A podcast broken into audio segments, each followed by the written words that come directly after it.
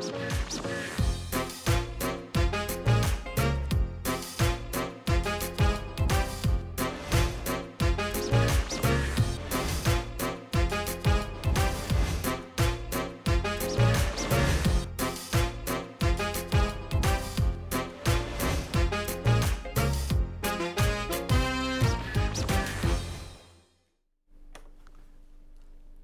สวัสดีครับ คุณผู้ชมครับ นี่คือรายการครูที่ปรึกษา และนี่คือห้องที่ปรึกษาในยุค New Normal ของผมแจ็คไรเดอร์วันนี้น่าสนใจมากๆครับ เพราะว่าแขกรับเชิญของผมนั้นเป็นคุณแม่ที่ทำงานเกี่ยวกับด้านการวิเคราะห์ข้อมูล โดยใช้เทคโนโลยีต่างๆ เข้ามามีส่วนในการช่วยประมวลผล แล้วคุณแม่เองก็กังวลครับ เพราะว่าวันนี้เองเนี่ยเทคโนโลยีต่างๆ เหล่านั้น รวมถึงที่เรารู้จักกันดีในนาม AI มันกำลังจะกลายเป็น AI lead หรือเปล่า นี่คือสิ่งที่คุณแม่ตั้งคำถามไว้ แล้วลูกๆล่ะที่เติบโตมาในสังคมที่โดน AI lead จะเป็นอย่างไร และมีวิธีการป้องกันอย่างไร วันนี้ได้คุยกับคุณแม่ขอปรึกษาของเรานะครับ ต้อนรับแม่อุ๋ยฤทัยรัตน์พัชวีวันครับ สวัสดีครับสวัสดีค่ะ คุณแม่อุ๋ยนะฮะทำงานด้าน Data Analytics and AI Machine Learning ซึ่งมันก็เกี่ยวข้องกับการวิเคราะห์ข้อมูล เป็นเรื่องของปัจจุบันมาก ๆ เลยนะฮะ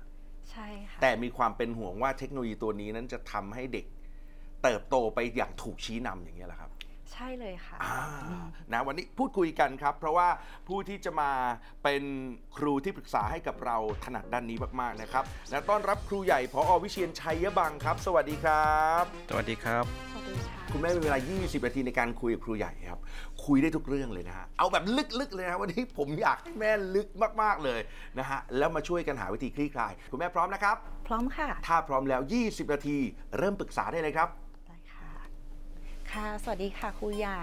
ก็คุณแม่เองนะคะ ตอนนี้ก็มีลูกในวัย5ขวบกับอีกคนหนึ่งประมาณขวบกว่านะคะ ทีนี้ลูกคนโตของคุณแม่เนี่ยก็คือเนื่องจากตอนนี้อยู่ในยุค new normal ด้วยนะคะ คือคุณแม่เนี่ยเข้าใจดีว่าในส่วนของด้วยวัยปฐมวัยอะเขาคงไม่เหมาะกับการใช้พวกสื่อเอ่อดิจิตอลอยู่แล้วครับแต่ว่าในช่วงนี้เนี่ย เอ่อเราควรที่จะต้องปรับยังไงอะคะเพราะว่ามันหลีกเลี่ยงไม่ได้ที่ต้องใช้ใช่ค่ะด้วยสถานการณ์ปัจจุบันเนาะใช่ค่ะนะครับแต่มีวิธีอย่างไร ที่ทำให้เขาปลอดให้ภัยเหมาะสมและปลอดภัยอ่านะครูใหญ่ครับขอคำปรึกษาหน่อยครับ เราอาจจะต้องขอคำปรึกษาคุณแม่ก่อนก็ได้คุณแม่ใช้ยังไงตอนเนี้ยใช้โดยที่คุณแม่อยู่ข้างๆเขาตลอดค่ะเหมือนกำกับการใช้ค่ะ ก็คือแบบบางช่วงที่จะต้องเรียนออนไลน์อย่างเงี้ยค่ะคุณแม่ก็จะต้องนั่งอยู่ข้างๆเขา แล้วก็เอ่อคุณแม่ไม่ค่อยไม่ไม่ปล่อยให้เขาเล่นคนเดียวอ๋อค่ะโอ้โหเป็นคุณแม่ที่มีเวลาดูแลลูกเยอะเลยครับครูใหญ่ครับครับ ในวัยเด็กๆ อย่างวัยของลูกคุณแม่เนี่ยแน่นอนเขาใช้กายใช้ร่างกาย ใช้ประสาทสัมผัสเป็นเครื่องมือในการเรียนรู้นะครับ แล้วเขาจะเขาใช้กายก่อนเป็นฐานใหญ่มาก ทีนี้จากการใช้กายเป็นเครื่องมือเนี่ยเขาก็จะพัฒนาทักษะการเรียนรู้ อันนี้เป็นขั้นถัดมาที่เราต้องส่งเสริมนะครับอย่างเช่น การใช้ภาษานี่ก็เป็นทักษะการเรียนรู้นะครับ การสังเกต การเก็บรวบรวมข้อมูล พวกนี้เป็นทักษะอ่าสำหรับการเรียนรู้แน่นอนภาษาเป็นเรื่องเรื่องเป็นเรื่องใหญ่ แล้วก็อันที่ 3 ขั้นที่ 3 ที่มนุษย์อยากจะทำมากๆก็คือการพัฒนาเครื่องมือที่จะเป็นเครื่องมือการเรียนรู้ครับ เพราะฉะนั้นตอนนี้เราดูเหมือนว่าไอ้เครื่องมือที่จะเป็นเครื่องมือการเรียนรู้มันมา มันมาเร็วมากจนเด็กเล็ก ๆ ซึ่งเป็นลูกเราเนี่ยควรจะได้รับการพัฒนาในระดับพื้นฐานก็คือการใช้กายเป็นเครื่องมือในการเรียนรู้ใช่ไหมครับ ไม่ใช่การใช้เครื่องมือที่เป็นเทคโนโลยีใช่ไหมมันก็มันก็เหมือนกับมาข้ามช็อตเราก็เลยรู้สึกว่าเรากังวลใช่ไหมครับเพราะถ้าคุณแม่เข้าใจพื้นฐานเรื่องนี้ ก็ไม่ละทิ้งการที่เด็กให้ลูกของเราเนี่ยยังกลับมาใช้กายเป็นเครื่องมือการเรียนรู้นะครับ แล้วก็สเต็ปที่สองคือการพัฒนาทักษะการเรียนรู้ทั้งเรื่องของการใช้ภาษา เรื่องการสังเกต การเก็บรวบรวมข้อมูล การคิด พวกนี้เป็นเครื่องมือเป็นทักษะนะครับ เป็นทักษะในการเรียนรู้ ใช้กายเป็นเครื่องมือก่อน แล้วก็พัฒนาทักษะการเรียนรู้ แล้วค่อยใช้เครื่องมือการเรียนรู้แทนนะครับ ที่คุณแม่ทำวิเคราะห์ข้อมูลจากเทคโนโลยีต่างๆนี้ก็ก็ถือว่าเป็นเครื่องมือในการเรียนรู้ ซึ่งจะทำให้มนุษย์มีชีวิตที่ง่ายขึ้นนะครับ แต่แน่นอนว่าเด็กๆควรจะได้รับการพัฒนาตรงนั้นด้วยนั่นคือการใช้กาย มายถึงครูใหญ่นี่คือตอบตามช่วงวัยครัขบองลูกคุณแม่เลยนะฮะครับคือหมายถึงว่าในแง่ของเออเทคโนโลยีก็ใช้เป็นเครื่องมือซะแต่อย่าลืมเข้าไปดูเรื่องของการใช้กายเป็นฐานครับนะครับ แล้วก็เรื่องของการพัฒนาทักษะด้วยครับนะครับ ควบคู่กันไป คุณแม่มีประเด็นอื่นๆ อยากถามเพิ่มเติมไหมครับ ในมุมนี้เอ่อก็จะมีนิดนึงค่ะ เพราะว่าด้วยด้วยความที่คุณแม่ทำไอทีแล้วก็คุณแม่ใช้พวกอุปกรณ์อย่างเงี้ยเรื่อยๆ ก็คือบางทีเนี่ยลูกก็จะแบบ อ่าอยากจะขอลองใช้บ้าง แล้วก็เริ่มมีคำถามว่าทำไมหนูถึงได้เล่นเกมบนโซเชียลมีเดียไม่ได้ ในขณะที่เขาอาจจะเคยเห็นว่าเด็กบางคนเขาเริ่มเล่นกันอย่างเงี้ยค่ะอ่าแล้วมีทีนี้คำถามแบบนี้ใช่คุณแม่จะตอบยังไงดีครับผู้ใหญ่ครับ นั่นสิครับ คุณแม่ตอบลูกๆว่ายังไงครับอืมณตอนเนี้ยคุณแม่ก็ก็จะบอกว่าอะคุณแม่ให้ 5 นาทีให้กดตั้งเวลาเลยอืมแล้วพอ iPad ดัง 5 นาทีปุ๊บเก็บเลยก็คือเหมือนกับอ่า ให้ให้ลูกรักษาสัญญาในสิ่งที่ขอจากแม่แล้วก็ทำตามข้อตกลงนะะคุณแม่ครับผมถามเพิ่มนิดนึง ตอนนี้คุณลูกสนใจเล่นเกม หรือว่าเล่นอะไรบนบนเครื่องมือดิจิตอลเหล่านี้ครับ สนใจอยากวาดรูปแล้วก็อยากเล่นเกมอย่างใน iPad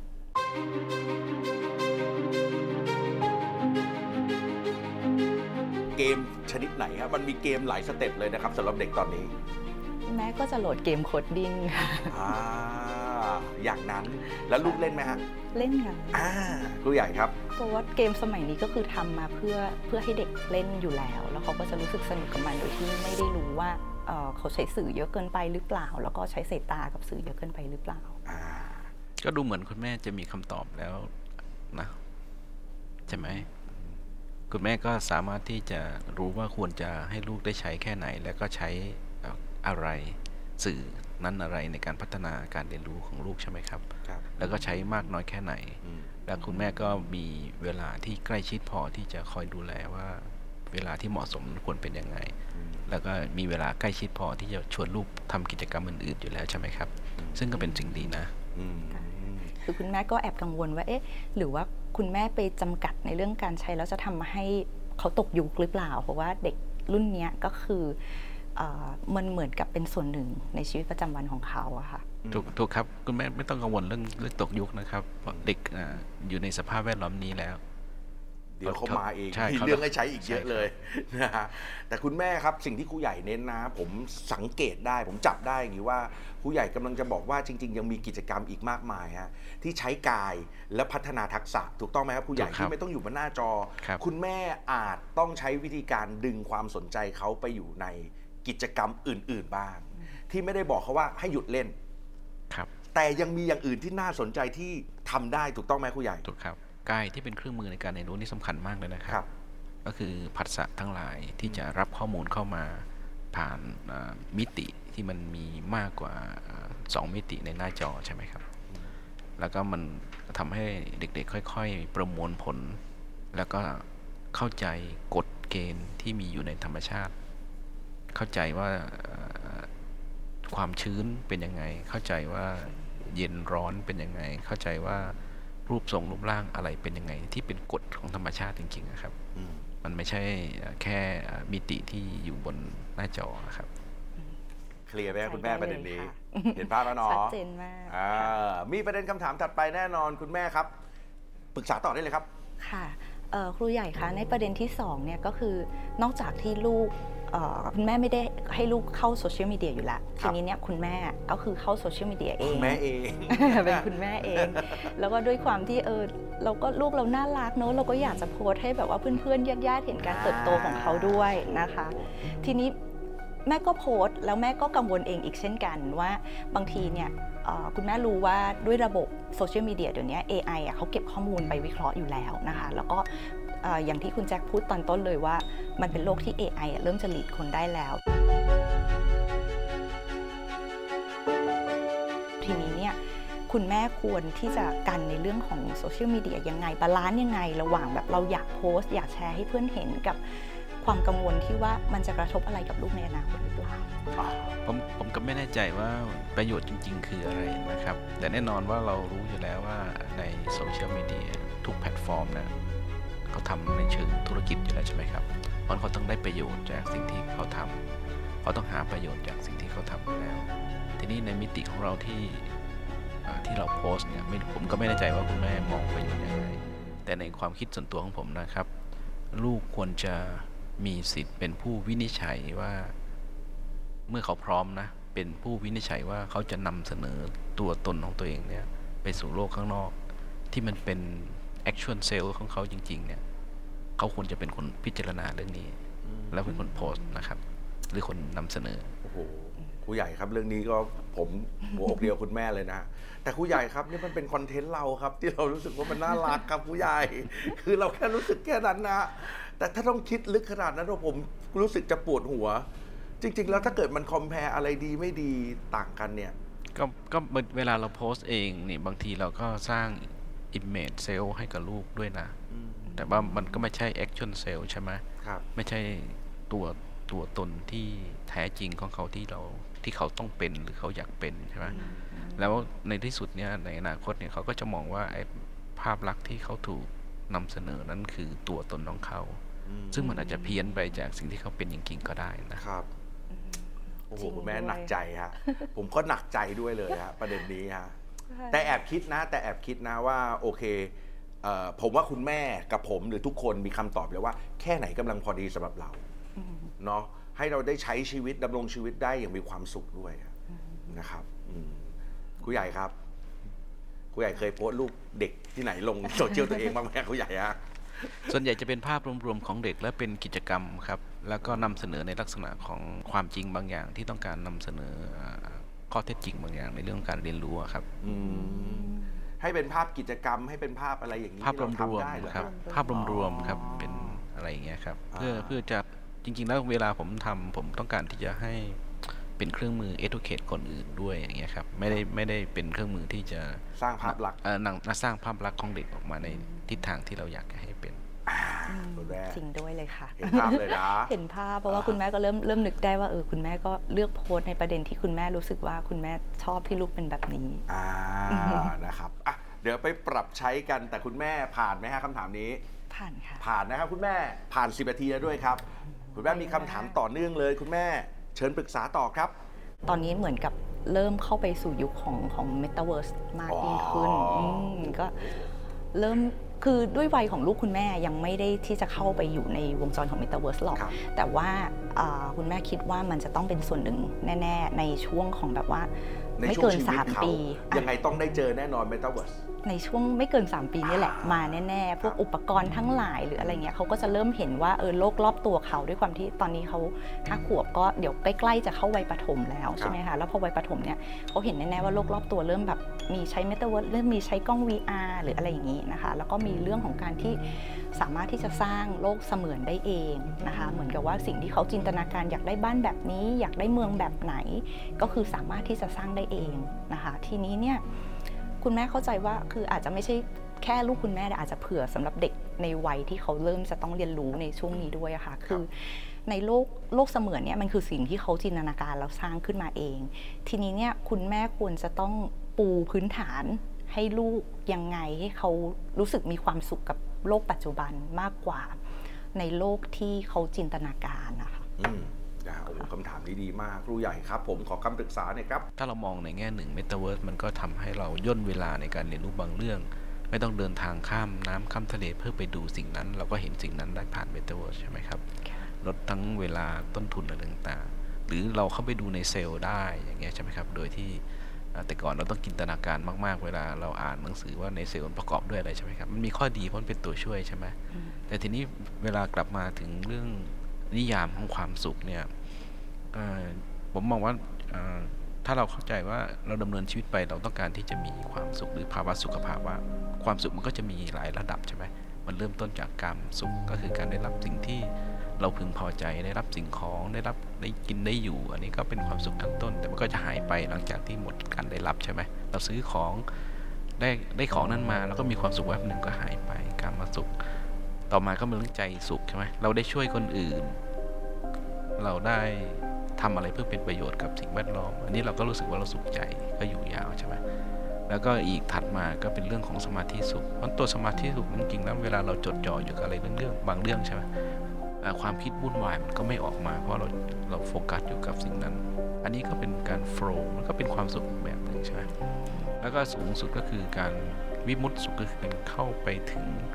ความเข้าใจต่อความจริงของโลกปรากฏการณ์ที่มันเป็นจริงของโลก เช่น มันมีเกิดมีตายจริง ๆ นะ มันมีการเปลี่ยนแปลงไม่คงรูปนะ มันมีความไม่แน่นอนในโลกอยู่นะ พวกนี้คือความจริงที่การเรียนรู้ของมนุษย์จะไต่ระดับไปถึงกฎเกณฑ์พวกนี้อยู่พอเขาเข้าถึงกฎเกณฑ์ตรงนี้เขาก็จะวางใจบางเรื่องได้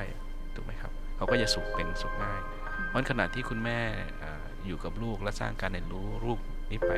คุณแม่ก็รู้อยู่แล้วว่า แต่ละระดับที่จะนำลูกไต่ระดับไปสู่ความสุขเนี่ยอืมมันมันอยู่ตรงไหนเมตาเวิร์สมันอาจจะตอบสนองเรื่องของการมาสุขใช่ไหมครับ ซึ่งมันผิวเผินมากถูกไหมแต่ว่า